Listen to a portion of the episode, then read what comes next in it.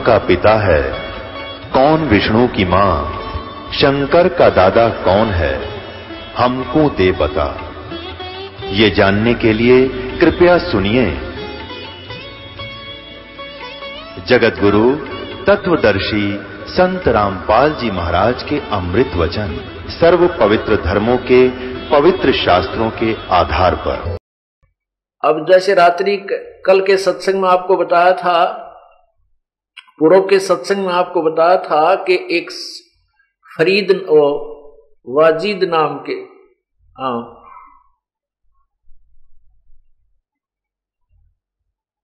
वो हाँ फरी, पहले सत्संग में बताया था फरीद, शेख फरीद नाम के जो महापुरुष थे, जिन्होंने कुएँ में उल्टा लटक के भी तप किया बारह वर्ष तक उनका भी मोक्ष नहीं हुआ, प्रभु ने उनको उपदेश दिया, फिर उनको अपनी शरण में लिया। वो शेख फरीद भी वहाँ परमात्मा के चरणों में शिष्य रूप में रहा करते थे, आते जाते रहते थे।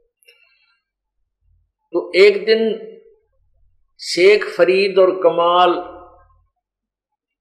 और साथ में परमेश्वर वहाँ बैठे थे और दस बात भक्त बैठे थे। कहने लगे, भाई, मैंने ऐसे ऐसे भ्रमण करने चलना है, भक्तों के घरों में चलेंगे, उनको दर्शन देकर आना है। कौन कौन चलेगा? मेरे साथ दो भगत चलेंगे। कमाल कहता, जी, मैं तो अवश्य चलूँगा, मेरे बिना तो आपकी कोई सेवा कर ही नहीं सकता। शेख फरीद कहने लगा, जी, मुझे अपने दास को भी साथ ले लो, मैं भी आपके साथ चलना चाहता हूँ। अच्छा भाई, ठीक है, तुम दोनों चलो। तो दोनों चल पड़े। उधर से परमात्मा के तीन प्राणी एक ही घर में शिष थे। सम्मन, उसकी पत्नी नेकी और पुत्र शिव, अर्थात सेव उसको सेव नाम से प्रसिद्ध था, नाम उसका शिव था। वो दिल्ली में रहते थे और मनियार थे। मनियार का काम होता था, चूड़ी पहना करते थे गाँव गाँव में नगर नगर में जाके दोनों ही। बहुत गरीब थे। वित्तीय हालत बहुत ऐसी थी कि शाम का भोजन है तो सुबह की सुबह का ना हो, ऐसी स्थिति थी। लेकिन भक्त एक नंबर के थे। परमात्मा कहते, टोटे में भक्ति करे, सोए सही सपूत, ये मायाधारी मस्करे ना जाने कितने जालिए ऊट राम रटत दारिद्र भला, भाई टूटी घर की छान, और वह सुंदर महल किस काम के, जहाँ भक्ति नहीं भगवान। उधर से वो तीनों प्राणी घर के सदस्य बैठे बैठे ज़िक्र कर रहे हैं, आपस में चर्चा चलती है, भगवान की रोज ही चर्चा चलती है, दिन खाली नहीं जाता। शायद दिन में भी कई कई बार चर्चा चल जाती है अपने परम पिता की महिमा की। तो तीनों प्राणी बैठे थे, भगवान की चर्चा हो रही थी।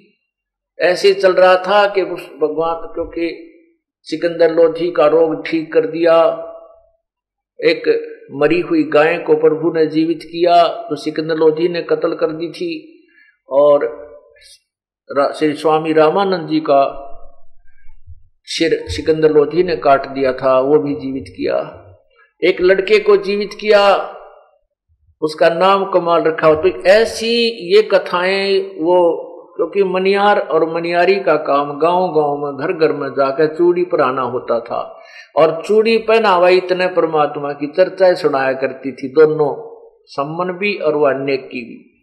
और यही बताया करते हमारे गुरु जी हैं, कबीर जी, उन्होंने एक लड़का जीवित कर दिया सिकंदर लोधी राजा ना उसका इतना भयंकर रोग था, असाध्य रोग था, उसको भी ठीक कर दिया। तो कुछ एक तो हाँ भर लेते, कुछ एक कुछ एक न दबका देते हैं। क्यों? झूठ बोला करो सारा दिन। ये भी कभी हो सकता है। लेकिन वो अपनी परमात्मा की कथा को सुनाती रहती थी। तो एक दिन जैसे संबंध सेव चाना था, दस बारह साल का हो गया था, बारह तेरह साल का, चौदह का तो वो भी बच्चों में बैठकर ये चर्चाएँ क्या करता था? तो बच्चे कहने लगे, क्या कभी तुम्हारे घर में तुम्हारे गुरुजी आए हैं? वो लड़का कहने लगा, नहीं, हमारे घर तो नहीं आए हैं। तो तुम्हारे घर गुरु जी तो उन राजाओं के घर जाते हैं, पैसे के लालची हैं, तुम गरीबों के घर में थोड़ा ही आएँगे। तो ये बातें उस लड़के को खटका करती थी। उस दिन चर्चा चल रही थी और माता पिता के सामने बच्चे ने प्रश्न किया कि माता पिता क्या कभी गुरुदेव हमारे घर भी आ जाएँगे? तो उन्होंने कहा, बेटा, घर में आने उन्होंने कोई ऐसी ऐसी बात नहीं है कि हमारे घर ना आवे। बाकी बेटा, उनके शिष्य बहुत गने हैं, लाखों की संख्या में शिष्य हैं, किस किस का जाएँगे लड़का कहता है कि, हे माता पिता एक बार गुरुदेव हमारे घर आ जाए मेरी इच्छा है। एक दिन हमारे यहाँ दर्शन दे जावे। बच्चे ऐसे ऐसे कहते हैं ऐसे ऐसे कहते हैं। तो माता पिता कहने लगे, बेटा वो तो उनकी मौज है। आ भी जाओ और इन बच्चों की लोगों की बातें बनी आया करते। अपन अपना कर्म बनाने हैं, अपने कर्म, अपनी क्रिया करो। और वो हमारे साथ ही रहते हैं, दूर थोड़े भगवान हमसे अग्नि बहुत तो माता जी ठीक है, पर पिता एक बार घर आ जाए ना बस फिर तो कहना है क्या है। वो ऐसे बातें करी रहे थे, वो तो परमात्मा तो अंतर्यामी है। कहते हैं, जहाँ उनको जहाँ जन की महिमा सुनो, ता मैं गौन करते होए। वो तो नगर अमान है, जहा मेरे प्यारे संत जहाँ मैं मेरी बात किसी मेरे प्यारी आत्मा के मुख से चर्चा सुनता हूँ, वहीं पहुँच जाता हूँ। और जहाँ ऐसी मेरी भक्त संत पुण्यात्मा रहती है, वो नगर, वो गाँव तो निश्चित कहते हैं खुशी खुशी से बसता है। वो तो निश्चिंत रहता है। अब इतने में परमात्मा और वो तीनों, परमात्मा, कबीर जी, साथ में वो शेख फरीद और कमाल तीनों आकर द्वार पर खड़े हो गए। कच्चा मकान था, सामने एक झोपड़ी डाल रखी थी, एक बीच में पीछे जाकर उनके रहने की झोपड़ी थी। और सामने वह एक गेट था, उसके सामने खड़े होकर के आवाज़ लगाई, भाई सम्मन, अरे सम्मन है क्या घर पे? तब नेकी कहती है कि गुरुदेव का आवाज़ आई। गुरुदेव की आवाज़ है? सम्मन कहता है, गुरुदेव की आवाज़ यहाँ कहाँ होगी बावड़ी? इतनी दूर कहा? बनारस कहा ये दिल्ली? आप आपा चर्चा कर रहे हैं ना, इसलिए आपके कानों में वही आवाज़ गूंज रही है जो सत्संग में सुना करते हो। इतने में फिर आवाज़ आई, भाई सम्मन है क्या? तब ने की बोली, देख, आवाज़ आ रही है। तीनों के तीनों नंगे पैरों भाग दिए। यानी पीछे बैठे चर्चा कर रहे थे, दिन शाम का समय था, और भागे गए। तीनों ने देखा हुए तो तीनों जाकर के द्वार पर खड़े हैं ऐसे खड़े के खड़े रह गए, जैसे ये स्वप्न है, सत्य है। आँखों में पानी बह रहे हैं, तीनों के और ना ये ऐसे शब्द शब्द से हो गए और ना बोल निकल रहा है। आँखें बह रही हैं पानी से। आँखों में पानी बह रहा है। तो इतने में कमाल ने कहा कि गुरुदेव को अंदर भी ले चलोगे, कि यही खड़ा खड़ा करे रखोगे। तब उनको जैसे सोपन सा टूटा, तीनों चरणों में गिर गए और जैसा भी फटा पुराना कोई वस्त्र था घर पे, वो वहाँ आसन लगा दिया ज़मीन पर। चार पाई भी नहीं थी बेचारे गए और दूसरों को भी जैसे भी वस्त्र थे, वो दूसरों भक्तों को भी बैठने के लिए दिया। अब सम्मन तो वहाँ जलपान करा रहा के लिए महाराज पानी पियो, चर्चा शुरू हो गया। कैसे दर्शन दिए परमात्मा? अभी तो आपको याद ही कर रहे थे। आप तो अंतर्यामी है परमात्मा, जैसे आप यहीं खड़े थे। अभी बच्चा आपका बेटा जिद लगा रहा था, प्रार्थना कर रहा था कि किसी प्रकार गुरुदेव हमारे घर आ जाए। बड़ा आनंद हो। हे प्रभु, आप तो सबकी सुनते हो। ऐसे चर्चा करते करते काफ़ी समय हो गया। उधर से फिर सिमन समन के मन में आई रहे, खाना पीन तो पूछा नहीं। वो प्रभु से कहा, प्रभु जी, कुछ खान पान की सुनाओ। परमात्मा ने कहा, भाई, भूख लगी है, पैदल चल कर आई है बेटा। जैसा भी आहार है, आहार करेंगे, तैयारी करवाओ भोजन की। अब सम्मन घर निपीच अंदर आया, अपने जहाँ उनका रहने का की झोपड़ी थी थोड़ी सी, उसी बेड़े में पीछे चल के थी। पचास सौ फुट पीछे।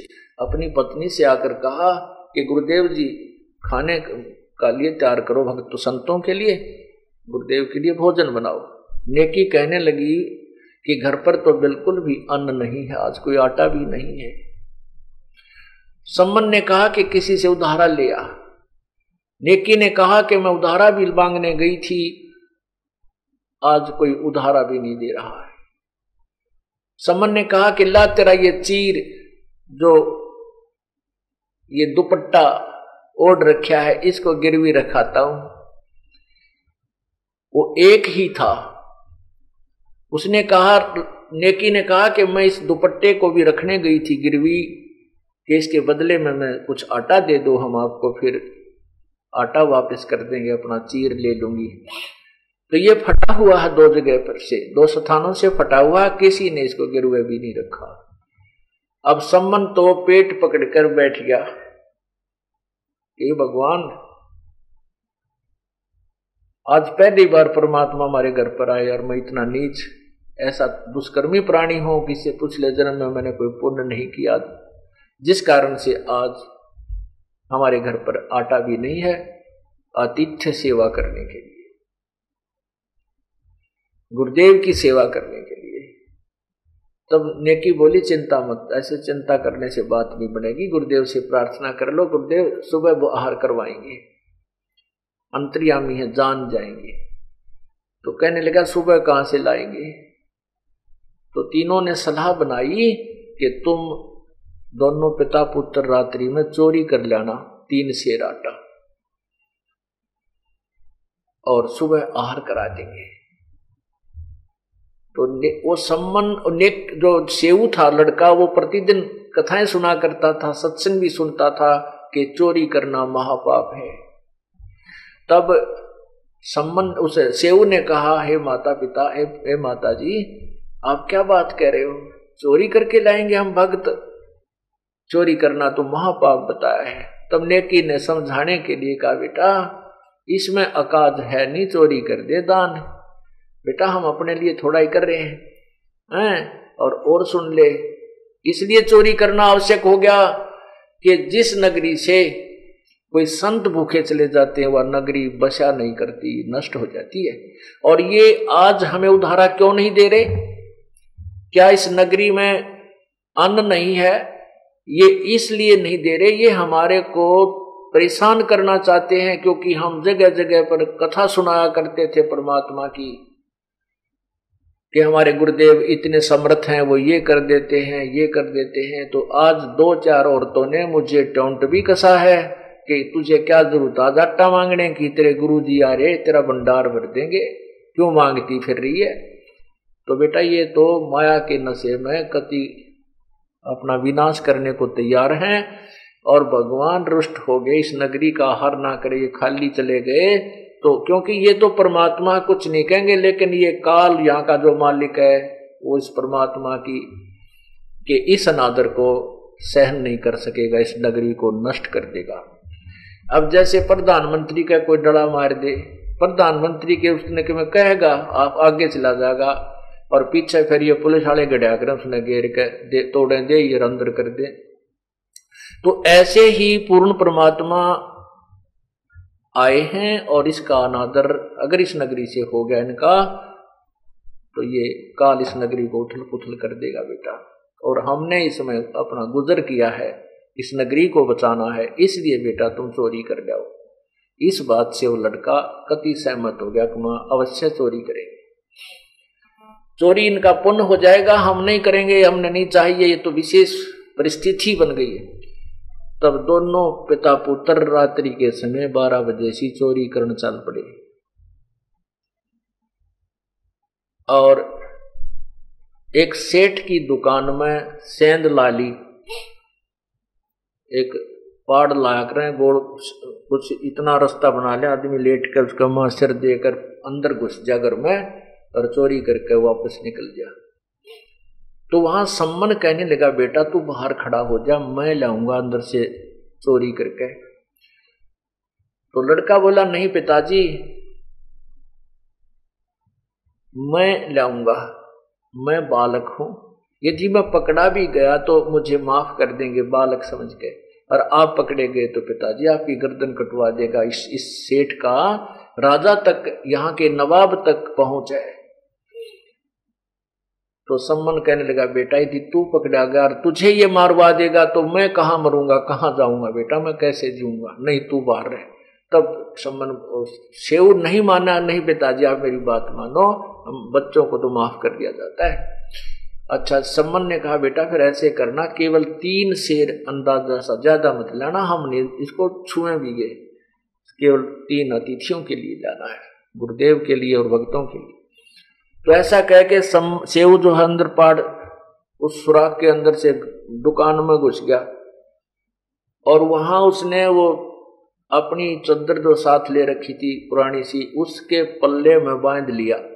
तीन शेर अंदाज़ा सा आटा बाँध के, और चलन लगा तो तराजू रखी थी एक तखड़ी, वो तुला। उसके उसके ऊपर अंधेरे में पैर रखा गया, वो दूसरा पलड़ा उसके ऊपर गद देसी पड़ा, यानी ज़ोर की आवाज़ हुई, वो सेठ जाग गया। और जब वो निकलने की चेष्टा करने लगा, चोर चोर चोर करके और पैर पकड़ के और उल्टा घसीट लिया। तब तक उस कपड़े को उधर से सेठ पैर पकड़ रहा, चोर चोर, और सेव कह रहा, पिताजी, मैं बनिए ने पकड़ लिया हूँ, और ये आटा ले जाओ और गुरुदेव को भोजन करा देना। उसने वो पोटली बाहर फेंक दी और बानिए ने पकड़ के उल्टा घसीट के और वो खंबे का बाँध दिया। थाम का जो अंदर एक सपोर्ट होती थी मकाना में, जैसे पिल्लर होते। उसका बाँध दिया और फिर पहचान के चाश के माचे से दीवा देवा ला के कहने लगे अच्छा भगत बने फिरा करते। आज खुल गई थारी पोले, है, चोरो? वो थारे गुरु जी ना, चोरी कराना आते हैं, हमने पता था पहले ही। वो आ रहे ना जब हमने बेरा पट गया था। है उसन भेजिए तुम चोरी करने।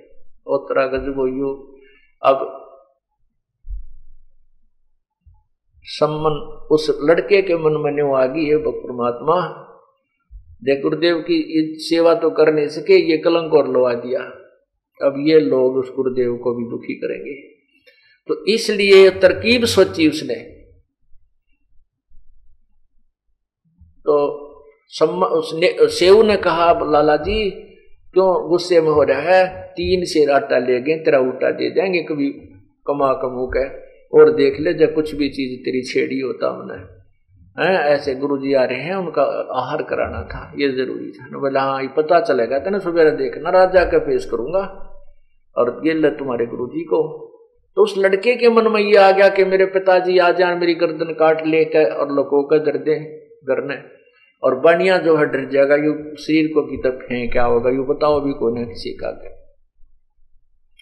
और बन गई, मर्डर हो गया इसकी दुकान में, ये ज़िक्र भी नहीं करेगा। इस दृष्टिकोण से, उधर से नेकी के मन में यह बात आ गई सम्मन ने जाकर कहा, ले नेकी, तीन से राटा ले आया हूँ। नेकी ने पूछा कि, पुत्र कहाँ है? सम्मन ने कहा कि, वो तो बनिए ने पकड़ दिया, बाँध दिया थम्ब कर। अब नेकी के मन में वह बात आ गई देख लोग ये कहेंगे ये चोरी करने के लिए करवाने के लिए आते हैं गुरुजी और आहर तो करा नहीं सके। इनका कलंक और लवा देंगे और इनको भी लोग जुलूस निकाल लेंगे बेजती करेंगे।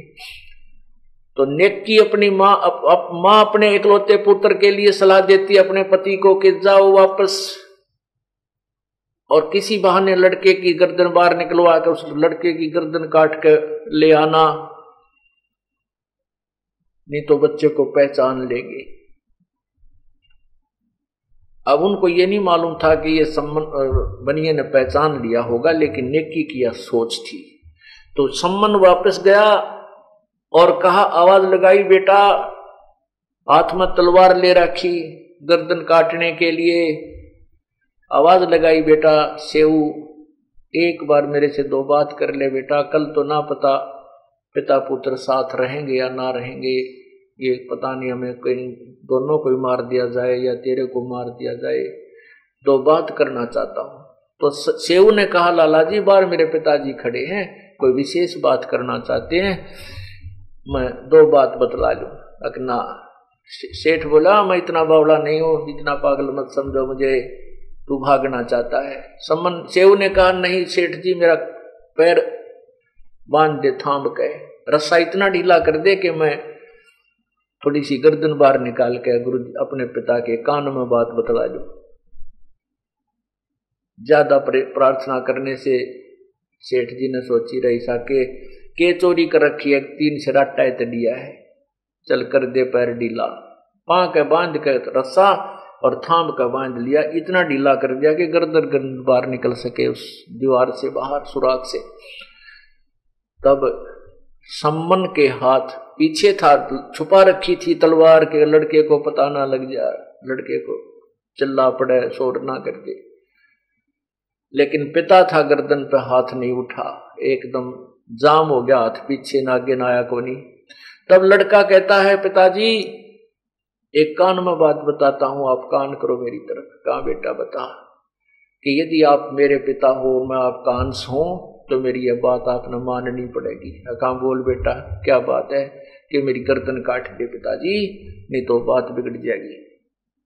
ये सेठ कह रहा कि तुम्हें वहाँ, तुम्हारे गुरु जी को भी पकड़ूँगा, पकड़वाऊँगा तुम ये चोरी करवाने आता है। मेरी गर्दन काट दे, ये बढ़िया जागा डर और इस शरीर ने की तो बार डाला होगा दूर। इतना कहते ही बच्चे के मुख से यह बात हिम्मत की सुनकर पिता का हाथ जैसे करंट आ जाकर इतनी तेज़ी से चला और उसकी काट के गर्दन और शीश को उठाकर घर ले गया। अब सेठ ने सोची, तेरे बारे में आगे कत्ल हो गया, तीन सौ दो का मुकदमा, तेरे पर बनेगा वो तो कह देंगे, हमारा बेटा मार दिया इसने। तो सेठ ने क्या किया, उस लड़के के पकड़ के पैर सब के, बिना सीसाड़े के उठा के घसीटता घसीटता और उसको पजावा था। पजावा बहुत मैदानी किलन होते हैं। वो मैदानी भट्ठे जैसे ऊँचे ऊँचे बन जाते हैं, उसमें खंडर से, उस पजावे में गिर जाकर आदमी अकड़ किरा किसका नाम लगेगा? मेरा, मेरे द्वार से। और अपना जो सुराख बना रखा था चोरी करने का, वो बिल्कुल लीप ल्याप के और भी काफ़ी जगह लिप ल्याप कैसी कर दी क्या कोई चोरी मेरे घर से हुई ही नहीं। अब जब सम्मन लेकर के शीश को घर पहुँचा तो नेकी बोली कि वापस जा। और उसी दुकान से लड़के का सब सेठ घर नहीं रखेगा। कहीं दूर फेंक के आएगा जंगल में और कोई पशु पक्षी खराब ना कर दे, जल्दी ला उठाकर उसके निशान पाओगे आपको जहाँ कर वो ले गया होगा। क्यों? दूसरे ने भी ना बुलावे चोरी के काम मत सेठ जी। तो वो निशान मिलेंगे वहाँ बच्चा पाओगा उसको उठा लाना। ऐसा ही किया सम्मन ने, उन निशानों के साथ साथ गया तो वहाँ से लड़के के सौ को चंद्र में छुपा कर घर लाकर कोने में रख दिया और शीश रख दिया अलमारी के ताक में, एक पार्ट में। अलमारी में रख दिया लड़का कटा पड़ा है, इकलौता पुत्र है और दोनों माता पिता कहते हैं कि गुरुदेव को महसूस भी नहीं होना चाहिए कि हमारा लड़का की मृत्यु होगी है, इसका जो नहीं तो आहार नहीं करेंगे। और रोना नहीं है बिल्कुल भी, कच्चा दिल नहीं करना है। तो उसी समय इस इनकी ये सारी रात की रिहर्सल में दिन निकलना हो गया। सूर्य उदय होने वाला हो गया। नेकी ने वक्त बहुत सुबह उठकर, उठे आठ तरह ये थी, नहा धो के और खाना तैयार कर दिया। और शाम को परमात्मा ने ये कहा था, भाई, सुबह हमने जल्दी जाना है। हर तो सुबह करेंगे तो भूख सी को नहीं रही। अंतर्यामी थे, उनको पता था, वो तो सब जाने थे क्या कुछ हो रहा है। लेकिन उस कमाल का सिर फिर चुका था, उसको सेट करना था परमात्मा ने। और उधर से अपने बच्चों की, के और क्रम बनवाने थे। खाना बना दिया। और तीन दोने होते हैं ये, मिट्टी के छोटे छोटे मिट्टी के होते कसोरे ही कहा करते हैं। उन तीन दोनों में मिट्टी के पात्रों में डाल दिए। और कहा सतगुरु जी भोजन तैयार है। आपने सफ़र भी करना है। आहार कीजिए। ती, तीनों का आसन अलग अलग बैठने का फर्श बिछा दिया गुरु जी का आसन लगा दिया और तीन पात्रों में भोजन परोस दिया। सम्मन ने करबद्ध होकर कहा कि खाओ प्रभु भोजन पर प्रसाद भोग लगाओ। परमात्मा बोले भाई हम अकेले नहीं खावे आप भी तीनों में हमारे साथ ही आ जाओ। और जिसको छह दोनों में छह कस पात्रों में डाल लो नारे नारे अब नेकी संबंध ने सोचा, ये बात बिगड़ेगी, या बात खुलेगी, कहने लगे, नहीं गुरु जी आप खाओ। हम तो सुबह सुबह नहीं खाते हैं, देर से खाते हैं। ना आज तो खाना ही पड़ेगा। ये तो एक प्यार का प्रसाद बनाया गया है, प्रसाद रूप में आपने लेना होगा, बैठ जाइए। अब दोनों माथे बाँध कर बैठ गए, भैया तो बात अब बिगड़ेगी। अब पहले उन्होंने पाँचों में डाला, नहीं भाई, छह में कर। फिर उन्होंने छह में कर दिया। तब परमात्मा ने कहा, आओ सेव जी, मिलो ये प्रसाद प्रेम। और बेटा, शीश कटाकर चोरों के, संतों के नितक सेम। संतों की तो रक्षा हुआ करती है। इतना ही कहा था कि सम्मन के, उस सेऊ के सिर पे, वो धड़ पे सिर अपने आप लग के और सेऊ लड़का बाहर आकर पंगत में बैठ गया। बोलो, सतगुरुदेव की जय। होए।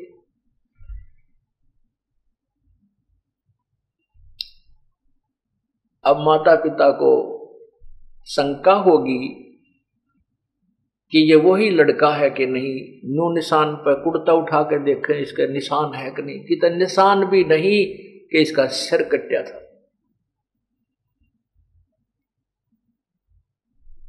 अब क्या कहते हैं?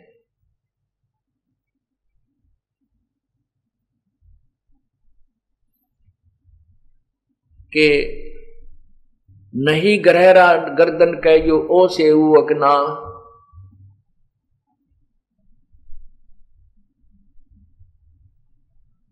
अब पुण्यात्माओं, इस परमात्मा की महिमा से हम लोग परिचित नहीं थे। वही वही पर, वही प्रमाण ले लीजिए कि तामर ध्वज को जीवित किया मोर ध्वज के लड़के को और इस परमात्मा ने जीवित किया उस सम्मन के पुत्र सेव को। ये तो पैरल जो है ना एक जैसा ही उसके समांतर उदाहरण समझो फिर ये भगवान क्यों नहीं माना? क्योंकि इस ये जुलाहे के घर में आगे थे। अगर ये श्री कृष्ण जी और श्री रामचंद्र जी की तरह किसी राजा के जन्म ले लेते और पान साता न गढ़ देते तो ये आपका प्रभु मान लिए जाते। श्री कृष्ण जी ने शिशुपाल मारा, चानूर मारा, कंस मार दिया, जरासंग मारा, है? तो इसलिए वो भगवान मान लिए। ठीक है, वो भी प्रभु हैं, लेकिन ये भगवान मारने वाले नहीं, केवल जीवित करने वाले हैं। ये सुख देने वाले हैं, दुख देने वाले नहीं है। जैसे गीता जी अध्याय नंबर पंद्रह के श्लोक सत्रह में कहा कि उत्तम पुरुष है, तू अन्य परमात्मा इति उदारते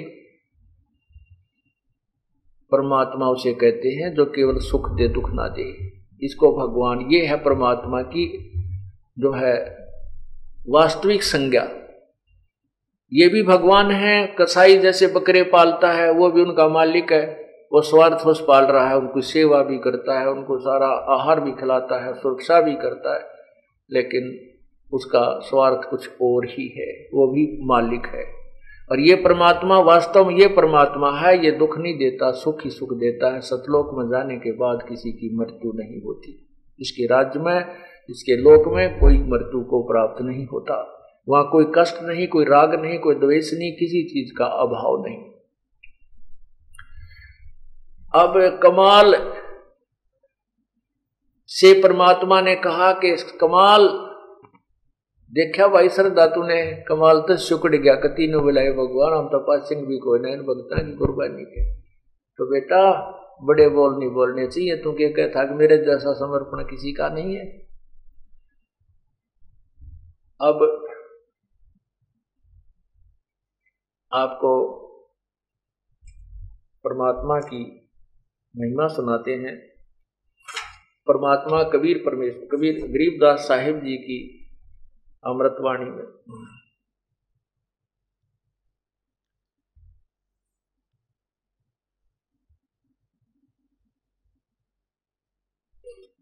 सम्मन कै सतगुरु गए, संग फरीद कमाल। सतटोहण को उतरे हो सतगुरु अबदाल। सम्मन ने की पूछिया अनका कहो बिचारे, सतगुर आए पाहू ने क्या दीजे जो नारे ग्रीब ने की सम्मन से कहे, अन्न नहीं घर मोरे। सतगुर के प्रसाद को घर लाओ कोई फोरे? मांग्या मिले मांग्या मिले न कोई कर्ज दे। आन बनी बहु भीरी। कहने की क्या कीजिए है ला धरू तुम्हारा चीर। गरीब धरने लायक चीर कित, ये पट पाट्या पटल मोहे। सम्मन से नेकी करे चोरी जाओ तो हे पुणात्माओं ये सवसम वेद है जो कबीर परमात्मा की महिमा कबीर परमेश्वर ने आदरणीय गरीबदास साहेब जी को ये ज्ञान अपनी शक्ति से इनमें फ़ीड कर दिया, जैसे कंप्यूटर टू कंप्यूटर और मोबाइल टू मोबाइल संदेश जो है ना, फैक्स कर दिए जाते हैं। ऐसे ये तत्व ज्ञान अपनी महिमा का, उस प्यारी आत्मा, गरीबदास जी की आत्मा में कबीर परमेश्वर ने स्वयं ही उसमें उसको फैक्स कर रखा था। वो गरीबदास जी अब बोल रहे हैं। कहते हैं ये समझो सवसम वेद, सौसम वेद है, ये लिखा सिंपल लैंग्वेज में है, अपनी साधारण भाषा में और यही संस्कृत में होता तो ये जटिल वेद बन जाता कोई समझता नहीं, कोई कुछ। तो ये दोहे जो हैं, ये उस संस्कृत में लिखे वेदों से भी ज़्यादा जटिल हैं। इनके सारांश को समझना ये बालकों का खेल नहीं है। इसलिए इस दास को परमात्मा ने वही बुद्धि दी है ज्ञान वाली अखियाँ दे दी है परमात्मा ने, इसलिए उस परमेश्वर की महिमा, ये दास इन दोहों को सुलझाकर, समझाकर आपके समक्ष पेश कर रहा है। और ये कोड वर्डों में और एक पद्य भाग में ये पद्य भाग में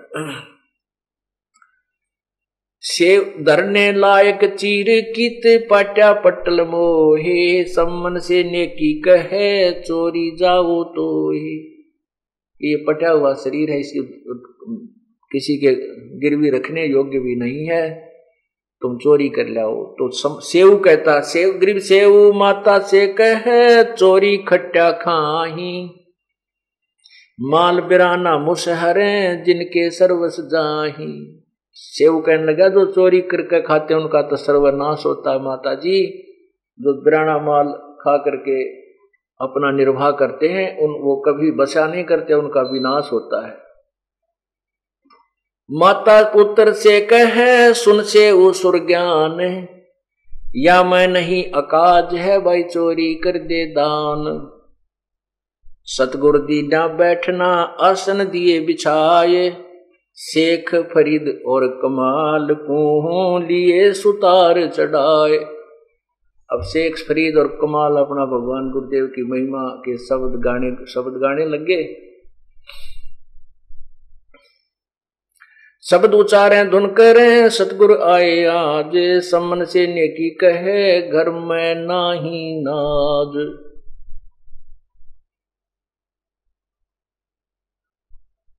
अर्ध रात चोरी चले, सेऊ सम्मन साथ। अर्ध रात, रात्रि, आधी रात को। अर्ध रात चोरी चले, सेऊ सम्मन साथ। कुंभल दीना जाय कर, नाज लग्या ता हाथ। कुंबल में से उबड़े, लाई बड़ी जुबेर। हम तो फाका ही रहे, तुम लाइयो तीन शेर। सम्मन आवाज़ लगा रहा बेटा, तू गणी का बहुत देर लगा दी। केवल तीन शेर लाना, ज़्यादा नहीं लाना। तीन शेर अनबांधे करे, पहले दिया चलाए, पीछे बनिया पकड़िया पीछे बनिया जागिया से पकड़ा आए। चोर चोर बनिया कर सेव पकड़ी मोने। चुप हो गया सेव अठाडों का ही बोल है, तीन शेर लिया चून। सेव बोला लाला जी क्यों गुना ठाडो बोला है? तीन शेर आटा तो लिया है, क्यों रोला मचा रहा है?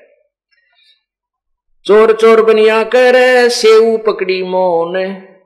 ठाडों काहे बोलिए, तीन शेर लिया चून। बनिए रस्सा घाल कर दिया खम्ब से बाँध समन डेर ले गया नेकी रोटी छांद। गरीब कर लिया एक हाथ में, उल्टे चले समन ने से टुक बतला ले भाई, सुनना पड़ा भवन ने बेटे, तेरे बिना हमारा तो महल सुना है, खाली पड़ा है, दो बात करनी है तेरे हाथ में, तलवार लेकर जगह। बनिया से सेऊ कहे, बार हमारा बाप। झूठी साख न बोल हूँ शीश चढ़े मोए पाप। खम्बा से पग बाँध दे, बाहर काटो शीश दो बात बतला लू, यो साक्षी है जगदीश। तो सम्मन कहता, पिता शीश सिर काट ले, सन्मुख चलाए ताक बीज धर दीजिए बनिया पकड़े पाए। सम्मन कर चलाइया सम्मुख काटा से कट कट काटत ही कस क्या नहीं? दर्द है बसवे बीस। शीश काट कर ले गया, ताक बीच दर्दीन। नेकी कर रसोईया, वो ज्ञान ध्यान परवीन सम्मन तैने की करी, सेऊ का सिर काट। तंदेही कित डारिया, फेरा करियो हाठ। छह दोने परसोइया परोसिया सतगुर, पुरुष कबीर, सेऊ बोले, ताक मैं मैं हूँ दामन गिर। आओ सेऊ जी मिलो ये प्रसाद प्रेम। शीश कटत हैं चोरों के, साधों के नितकसेम से उधर पर शीश चढ़ा वो बैठा पंगत माही, नहीं गरेरा गर्दन में यो ओ से नाही। छप्पन भोग करे धनी, बहे समन के ठाठ, कह कबीर कमाल से है चलो फरीदाबाद ने बोले, कबीर परमात्मा चलो अपना, चलते बनो, देख लिया तुमने इनका। कैसे कैसे संत भक्त किसे कहते हैं? और परमात्मा ने आशीर्वाद दे दिया, बेटा, तुम्हारे, तुमने जो कुर्बानी की है, और इससे कारण आपकी मौज हो जाएगी, आशीर्वाद मालिक। अब कैसे दया करी दाता ने? उनके घर के नीचे अपनी सबद शक्ति से एक बहुत बड़ा खजाना भर दिया, जम, ज़मीन में। महीने, दो महीने के बाद उनको उनके मन में प्रेरणा की। कुछ चूड़ी चाड़ी बेचने का काम ठीक चल पड़ा। सौ, दो सौ रुपये हो गए उन्हें सोची, अरे, ये कुदरती हो, हम व्यक्ति के पास पैसे हुए ना मकान बनाने लग गया करो। वो मकान में ज़रूर लाया करे, पैसा होते ही मकान बनाने की चेष्टा करता तो उसने उन्हें सोची कि एक या झोपड़ी सी टूट गई ना, ठीक कर लें और बढ़िया सा मकान बना लें, थोड़ा ठीक सा। वो नीचे ज़मीन खोदने लगे तो वहाँ खजाना हाथ लग गया। परमात्मा ने सौपन में उनको दर्शन दिए कि इसको उजागर नहीं करना, अपना विधि से इसका धीरे धीरे कोई बिज़नेस व्यापार का बहाना करके तुम इसको ऊपर उठना। कहने का भाव यह है कि वही संबंध पूरी दिल्ली में एक नंबर का सेठ को कहलाया उसी जीवन में। जबकि समय पर टूक भी नहीं था। क्या कहते हैं? सत मत छोड़ सूरमा सत छोड़े पतजा और सत के बांधे लक्ष्मी या फेर मिलेगी या द्वार धनी के पड़ा रहे और धक्के धनी के खा, और सौ काल जोल ही पर द्वार छोड़ नहीं जा। फिर देख परमात्मा के हैं, फिर देखना मेरे हाथ। फिर देखना मेरा कमाल, अगर तू डटा रहा, दिल डांट लिया, तेरे मेरे शरणों में पड़ा रहा, एक दिन तेरी सर्व मनोकामना पूर्ण कर दूँगा। और तू बीच में डगमग होकर काल के जाल में चला गया। फिर भाई, मेरे हाथ से बाहर चली जाएगी बात। फिर तू काल के ही जाल में रहेगा। अब पुण्यात्माओं क्या होता है? सम्मन, सेऊ और नेकी, दोनों माँ बेटिया के तो पक्की जचगी अकमोक सी कराना। ये संसार में कितनी बार जन्म लिए, कितनी बार मर लिए, ये बिराज माटी असंख्य बार बोली दोनों माँ बेटिया ने तो डट भक्ति की। वो तो अपने सतगुरु लोक में चले गए। और सम्मन पिता था, मुखिया था घर का, उसके मन में यू खोट रह गया। क्योंकि इकलौता पुत्र अपने हाथ से काटा बाप हँसी खेल नहीं है। तब तो उमंग थी, कोई सर्कमस्टांस मालिक ने बनाए उनके भाग बनवाने के लिए। कर कराव साइया मन में लहर उठा था दूसरे दर्जीव के आप बगल हो जा। तो उसका इतना कर्म बनवा दिए तो सम्मन के मन में नू रहेगी ये भगवान जब मेरे दौर धन होता मुझे बेटा नहीं काटना पड़ता। अब के मैं जन, अब अब के बार मेरा जन मतलब मेरे पास धन होता तो मैं ये नहीं करना। उसके मन में भुक्ति कम भक्ति कम और ये कल्पना ज़्यादा रही। इसलिए वो पार नहीं हो सका। उसी कुर्बानी के कारण उसी सेवा और भक्ति के कारण अगले जन्म में नौ, शेरवा का बादशाह बना नौ शेरवा शहर का। वहाँ भी परमात्मा गेल गेल पहुँच गए। वहाँ भी उसकी अज्ञानता को दूर किया निरोधन दे रखा। क्यों? पहले जन्म की कमाई उसने तो दान धर्म अपना कर रखा था बेटे तक काट दिया था। और घर में कुछ भी नहीं था तो भी चोरी करके मालिक की सेवा करनी चाहिए थी। ये सब कुछ को का जो क्रेडिट है, ये बहुत ज़बरदस्त होता है। कहते नुकते ऊपर रिज जाएगा रे कोट क्रम जल जा तुम्हारे। ये नुकता बन गया उनका कि उन्होंने अपने लिए बेटा भी काट दिया परमात्मा की सेवा के लिए। तो ये करोड़ रुपयों का दान, लाख अरब का दान कर दे तो भी थोड़ा है उसके सामने, जो उन्होंने दान किया। कुर्बानी बोलते हैं, जैसे ही फिर ये बकरियाँ की कुर्बानी करने लग गए तेरे की। हज़रत मोहम्मद जी का जो पिताजी थे, दादाजी थे, उन्होंने ये परमात्मा से अर्ज़ की थी, यदि आप मुझे दस पुत्र दे दो, जो मेरे धंधे में सहयोगी हो जाए तो मैं एक पुत्र की कुर्बानी आपको दूँगा। परमात्मा अल्लाह ने उसके दस पुत्र दे दिए। तो दसवां पुत्र हज़रत मोहम्मद जी के पिताजी थे। दस दस पुत्रों में से सबसे छोटे वो थे। तो उन्हीं की कुर्बानी लेने के लिए कुछ ऐसे सरकमस्टान बने और हो गई थी। बड़ी कहानी है, ये ना ज़्यादा बता करके। अब इतना बताऊँगा कि वो कुर्बानी उस अब्दुल मुतलब ने अपने पुत्र की कुर्बानी देने के लिए और उसके मक्का में पहुँच गए थे, लेकर के। तो वहाँ उसी दस लड़के खड़े कर दिए परमात्मा, जो आपने अच्छा लगे वो ले लीजिए। तो हज़रत मोहम्मद के पिताजी की तरफ़ उनका कोई सगुन वो सोन को सोन से करा करते वो जैसे पर्ची घेरते ऐसे उस तरह, उस उन्हीं का वो नंबर आ गया। तो फिर भी वो बचा लिए गए किसी और कारण से। तो कहने का भाव ये है कि ये कुर्बानी होती है जो समर्पण शीश दे दे भगवान को। और परमात्मा शीश नहीं लेते, वो तो देने वाले हैं। तो इस कारण से वो परमात्मा सम्मान वाली आत्मा से नौ शेरवा का बादशाह बनी और वहाँ इतना धन दे दिया, अस्सी गंज, अस्सी खजाने खरबों खरबों के बड़े पड़े। और दान चवन्नी करे नहीं कंजूस बन बैठा। ऐसा दयालु है भगवान, वहाँ जाकर फिर उसकी भाग बनवाए, वो दान करवाया, उसको उपदेश दिया, उसकी भक्ति बनवाई। और फिर भी मन में नू रहेगी अगर मैंने एक संत के कहने थे किसी गलती कर दी सारा धन खजाना लुटा दिया। मैं भी अच्छा ना लायक हूँ, थोड़े बहुत कर देता, बाकी घोड़े खरीदू हो घने ब्याह करवाऊं हो, मकान बनाऊँ हो नो कर लो वो शो बकवाद मन में छा गई, वो फिर मर गया। वो आशा जहाँ आशा, ता बासा हुई, मन कर वचन सुमरियो सोई। वो फिर बलख बुखारे में, बलख शहर का राजा बना, वहाँ जन्म हो गया।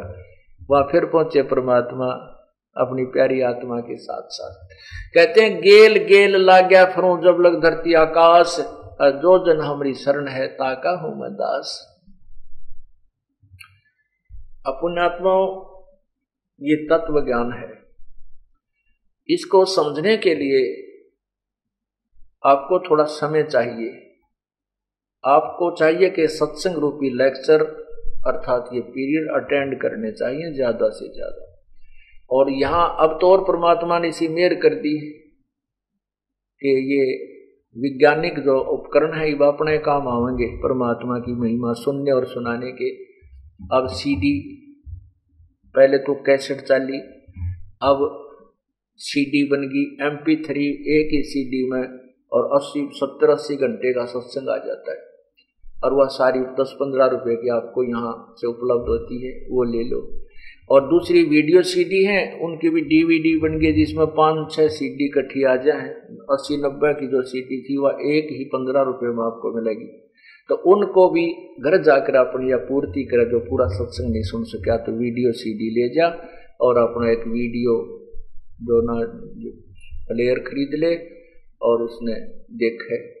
एक किसी की नहीं है तो पड़ोसी में किसी भगत के पास वो सारे इकट्ठे बैठ के देख ले। तो ये लेक्चर पूरा करो, ये अपने जो कोर्स है, इसको ज्ञान को समझो। ज्ञान समझे बिना भक्ति पर इंसान रुक नहीं सकता। आपके से छह काम परमात्मा ऐसे नहीं कर दे। एक आपकी जो ना हो कोई काम और जो परमात्मा नहीं चाहता हो, या आपकी परीक्षा लेना चाहता हो, वो काम भी ना हो। एक का काम ना होगा ना आपका। जब ढीला उठ छोड़ लेगा, ये प्राणी इतना कमज़ोर है। ज्ञान बिना और ज्ञान हो जाएगा, फिर नु कहेगा, नहीं भाई, जो परमात्मा करे सोए ठीक है, ये हमारे हित में ही होगा। और वास्तव में ऐसा ही होता है। कहते हैं, राज्य क्रमता राम की रजा दर जो शीश दास गरीब दरस फरस तिस बैठे जगदीश। अब ऑपरेशन थिएटर में हम लोग लेटे हैं तो ऑपरेशन थिएटर में मरीज़ की नहीं चल रहा फिर वहाँ तो डॉक्टर की चलेगी। और डॉक्टर वहाँ मरीज़ अपनी चलाना चाहता है तो वो फिर किसा मरीज़ है, भाई आया क्यों था ऑपरेट यहाँ हमारे हॉस्पिटल में। तो यहाँ परमात्मा ये हमारा ऑपरेशन कर रहा है, हमारे अंदर जो जितने भी विकार हैं, अंदर जो गंध भरिया है, उसको हमारे जो पाप कर्मों के हानि करने वाली है, उस रोग को काटने के लिए ना जाने कौन सा ट्रीटमेंट शुरू कर देंगे। और मरीज़ को चाहिए कि डॉक्टर को समर्पण करके अपना लेटा रहे। जैसे कैसे करता रहे तो वो स्वस्थ हो जाएगा। इसी प्रकार जन्म मरण के रोग को कटवाने के हॉस्पिटल में आपने प्रवेश पा लिया है। आप अपनी मत चलाइयो, परमात्मा ने करने दो। एक समय ऐसा आता, डॉक्टर टांग काटनी पड़ जाती है उसके जीवन को, शेष शरीर को बचाने के लिए। तो उसमें भी चिंता नहीं करता, मरीज़ को क्लियर हो जाता है कि अगर ऐसा नहीं होता तो फिर जान चली जाती। तो उसमें भी वो सबर करता है कि डॉक्टर का कोई मेरे से द्वेष नहीं था और इसने मेरे हित में ही ऐसा किया है। तो पुण्यात्माओं, आपको बहुत गहनता से इस ज्ञान को ग्रहण करना होगा, तभी आप यहाँ से मोक्ष प्राप्त करने योग्य होगे और इस नाम पर खड़े रह सकोगे अब कहते हैं, जो जन हमारी शरण है, ताका हूँ मैं, दास गेल गेल ला गया करूँ, जब लग धरती आकाश एक राबिया नाम की लड़की थी और वो पूर्व संस्कारवश इतनी प्रेरित होगी एक दिन परमात्मा मिले उसको। वो लड़की घास खोदने गई हुई थी और एक वृद्ध ज़िंदा महात्मा के रूप में परमात्मा एक कुएँ के पास बैठे थे। लड़की ने प्रणाम किया, आदेश किया। परमात्मा ने उनको आशीर्वाद दिया, बेटा बैठ जा, कहाँ से आई है? कौन है? ने कहा, मैं ऐसे ऐसे मुसलमान हूँ और साधु संतों में बहुत लगाव था क्योंकि आत्मा परमात्मा को ढूंढती है और सबको ये भी कहा करते थे कि परमात्मा पता नहीं किस वेश में मिल जावे। इसलिए साधु संतों का आदर बहुत किया करते थे। तो लड़की ने विचार सुने, परमात्मा ने कहा, बेटी, जो साधना तू कर रही है, ये मोक्ष की नहीं है। बहुत ज्ञान दिया। लड़की एक हफ़्ता दस दिन तक लगातार घास लेने जावे और घंटा दो घंटा उस परमात्मा की विचार सुने। ऐसी रंगी और वो उपदेश ले लिया। परमात्मा वहाँ से चले गए कुछ दिनों के बाद। अब लड़की ने चार वर्ष वो साधना की जो गुरुदेव ने बताई थी और अपने माता पिता से कह दिया कि मैं विवाह नहीं कराऊँगी, मैं तो अपना कल्याण करवाऊँगी। अब माता पिता के को एक बहुत बड़ा बोझ बन गया कि जवान लड़की को घर पे हम कैसे रखेंगे? इस चिंता में उन्हें खाना पीना भी त्याग दिया, बुरा हाल कर लिया, बेटी, तू हमारी इज़्ज़त की गाक मत बने, तू शादी करवा ले। लड़की ने देखा कि माता पिता तो बहुत ज़्यादा ही परेशान हो गए हैं तो मन में संकल्प कर लिया कि ठीक है माता पिता से मैं शादी करवाने की हाँ भर लेती हूँ, लेकिन आगे जाके अपने पति से कह दूँगी स्पष्ट, अगर वो नहीं मानेगा तो मैं अपनी सुसाइड कर लूँगी। यहाँ तक संकल्प करके उसने अपने माता पिता से शादी की स्वीकृति दे दी। माता पिता ने उनका विवाह किया, नका हुआ। नका के अंदर क्या होता है वहाँ परमात्मा को, अल्लाह को साक्षी रख के और काजी पूछता है कि, बेटी, तू अपनी मर्ज़ी से शादी करना चाहती है या तेरे पर कोई दबाव है? तो लड़की को कहना पड़ता है कि, मैं अपनी सब इच्छा से विवाह कर रही हूँ, मेरे ऊपर कोई दबाव नहीं। तो लड़की ने सारा कुछ किया, कहा, सुना और फिर शादी करवा ली। जब उसके पति के घर पहुँच गई ससुराल में, उसने अपने पति से कहा कि मैं आपसे एक बात करना चाहती हूँ और आप कृपा मेरी अर्ज़ को स्वीकार कीजिए। उसके पति ने कहा कि बोलो, क्या बात है? ऐसी कौन सी बात हो सकती है कि मैं आपकी जो बात को स्वीकार ना कर सू क्योंकि, ना कर सको? क्योंकि वो एक बहुत बड़ा अधिकारी था, अफसर था, बहुत उच्च पोस्ट पे था। तो लड़की ने कहा कि मैं आपको अपने दिल की बात बताना चाहती हूँ। मैं संतान उत्पत्ति नहीं करूँगी, मैं अपने मोक्ष कराना चाहती हूँ। मैं भक्ति करूँगी। और यदि आप मेरी बात मेरे साथ ज़ोर ज़बरदस्ती करोगे तो मैं सुसाइड करूँगी। ये मेरा अंतिम फैसला। तो उसने कहा कि वो बहुत नर्म आत्मा का आदमी था, भगवान से अल्लाह से डरने वाला था। वो मुसलमान, उसने कहा राबिया कारण बता क्या है? या तो तूने नका के समय जब आपका हमारा विवाह हो रहा था वहाँ मना कर देना था तेरे पर कोई दबाव था क्या? हाँ, कहा कुछ दबाव था मेरे ऊपर। आपका नहीं था मेरे माता पिता का था। वो क्या था? सारी कहानी बताई। समाज के डर से मेरे माता पिता ने मुझे विवश कर दिया शादी करने के लिए और इसलिए मैंने शादी करवा ली। अब आप सोच लो जो आपने करना है मेरा फाइनल फैसला है। तो उसने कहा कि देखो राबिया, जैसे आपके समाज है और आपके माता पिता को समाज का डर था, ऐसा मेरा भी समाज है। और यहाँ यदि संतान उत्पत्ति नहीं होगी तो फिर बात बिगड़ेगी। संतान के लिए विवाह किया जाता है। तब उसने कहा कि आप सोच लो जो भी आपने करना, मेरा तो अंतिम फैसला है। उस पुण्यात्मा ने सोचा, भाई, मैं क्यों इसके बीच में बाधक बनो? पाप का भागी हो जाऊँगा।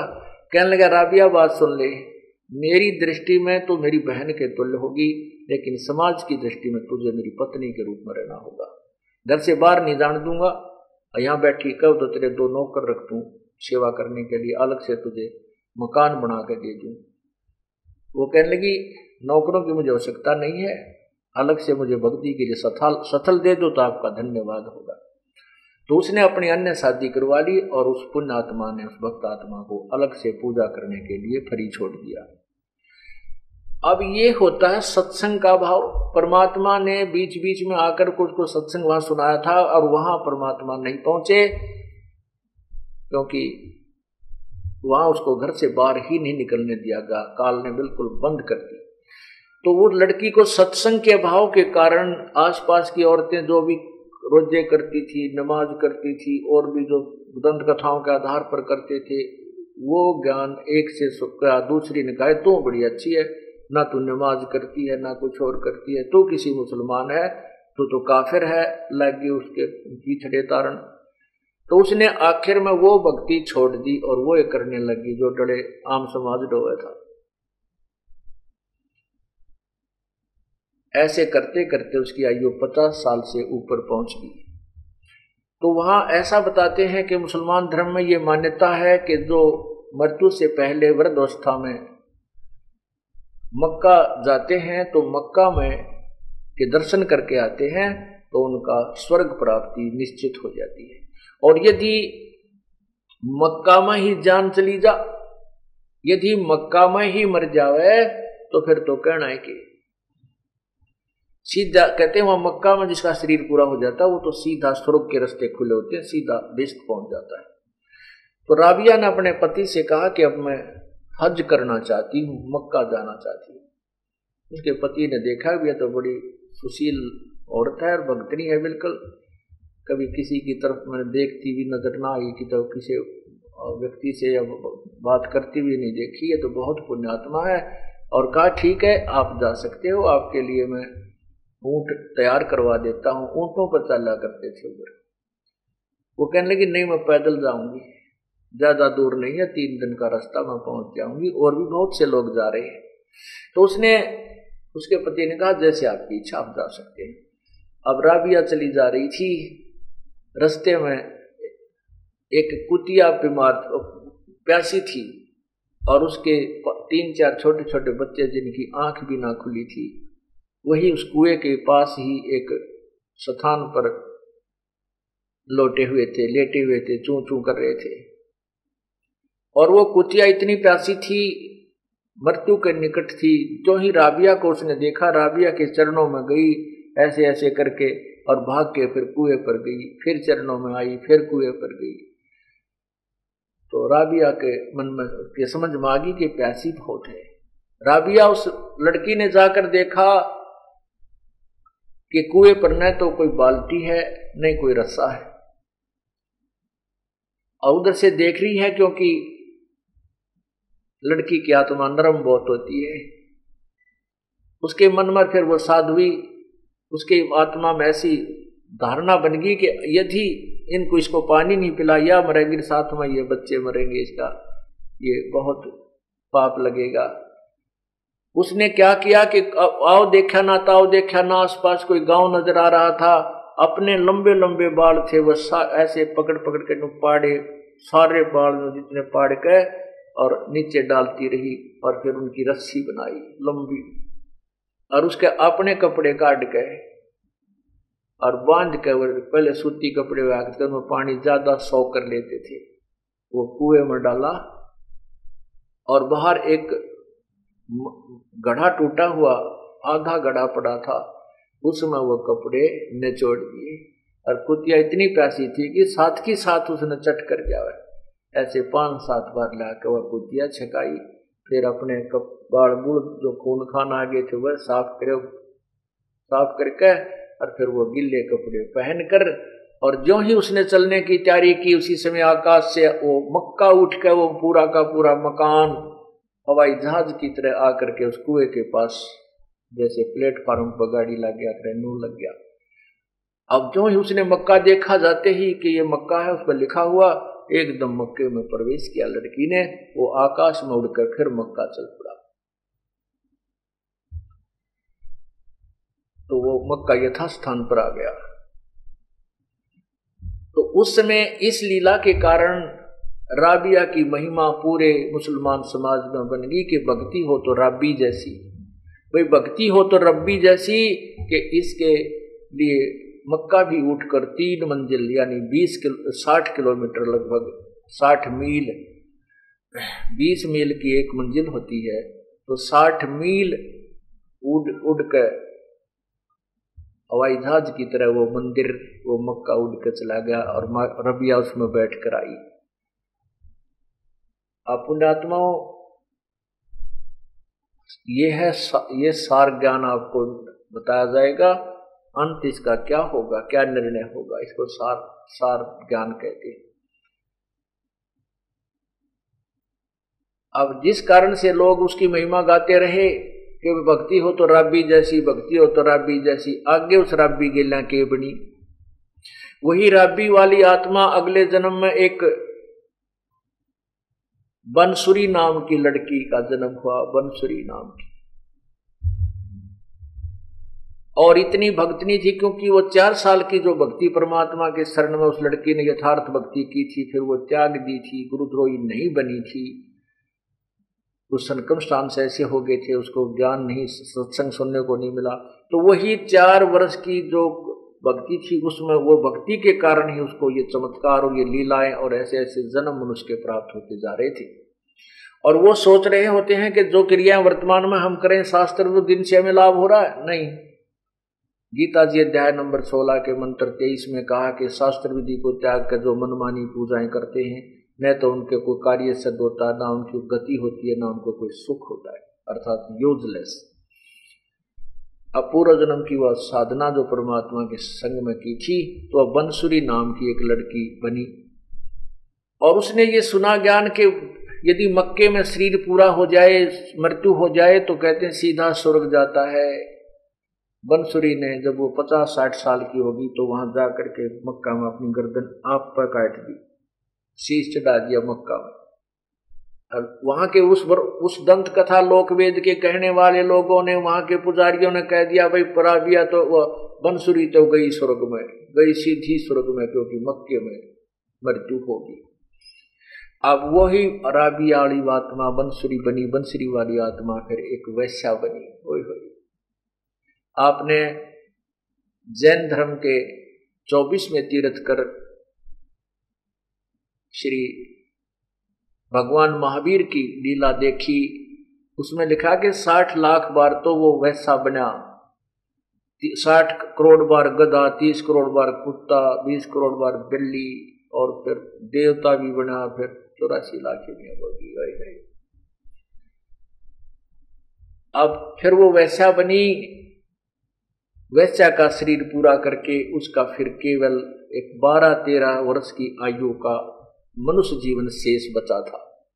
वो शेख तकी सिकंदर लोधी का जो धार्मिक वीर था, उसके घर लड़की का जन्म हुआ और बारह वर्ष की होकर वह लड़की मृत्यु को प्राप्त हो गई। उसको कबर में दबा दिया गया, कबर में उसका अंतिम संस्कार कर दिया गया, जा चुका था। उधर से कबीर परमात्मा सिकंदर लोधी के साथ काशी पहुँच गए थे। अब और परमात्मा की वचन एक भी खाली नहीं है कि जो जन हमारी शरण है, ताका हूँ मैं दास, और गेल गेला गया फिर, जैसे जब तक धरती आकाश।